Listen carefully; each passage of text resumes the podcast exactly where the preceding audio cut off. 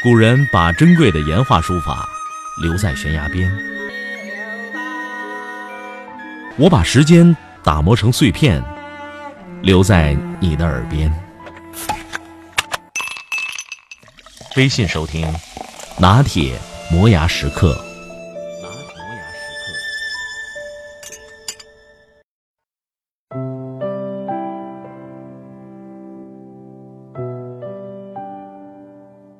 我要讲一个粽子的故事。几年前的端午节前夕，姥姥当时躺在 ICU 病房里，一天当中只有半个小时可以看到亲人。我们的探视时间很短。每个人站在门口换好衣服，前一个人出来，后一个人进去。八十多岁的老人，孤军奋战，天天面对医院的天花板。我不知道他在想些什么。他不爱吹空调，可是却在呼呼作响的空调屋里一动不能动。我进去前就在想，我要利用好这两分钟跟他说说话，因为他不能讲话，只能听。我说了很多。当我说：“姥姥，快端午了，我们还等着您给我们包粽子呢。”他吃力的点了点头。他知道，我们需要他。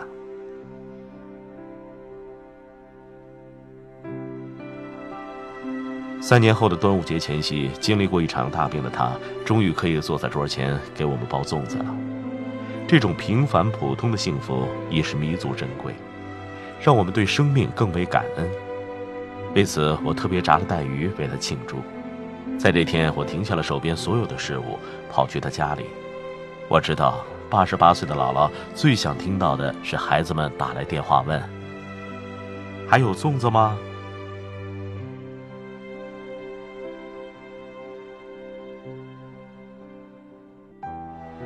人生的价值是什么？是被他人需要。如果说端午节是世界非物质文化遗产，那么姥姥亲手包的粽子将是每年盛夏时节我们四世同堂大家庭的标志性民间手工艺术精品。姥姥，我们需要每年的端午节都能吃到您包的粽子。这个故事在今年夏天以原创作品的形式发布在我的微信公众号上，得到了四面八方素未谋面的朋友发来的问候。祝姥姥平安康乐，是老人的坚韧顽强感动了大家。请大家记住，我们的姥姥名叫张兰梅。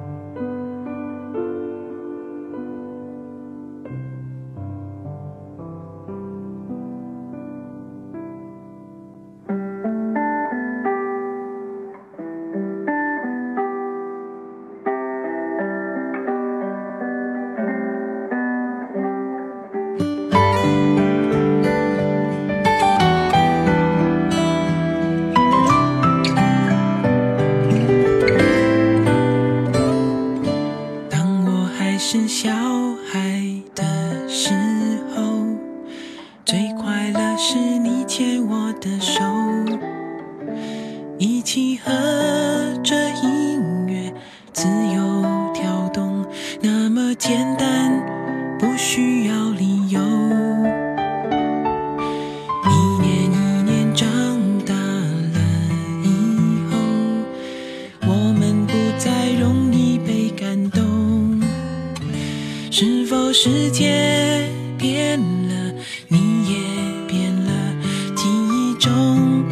旋律却依旧。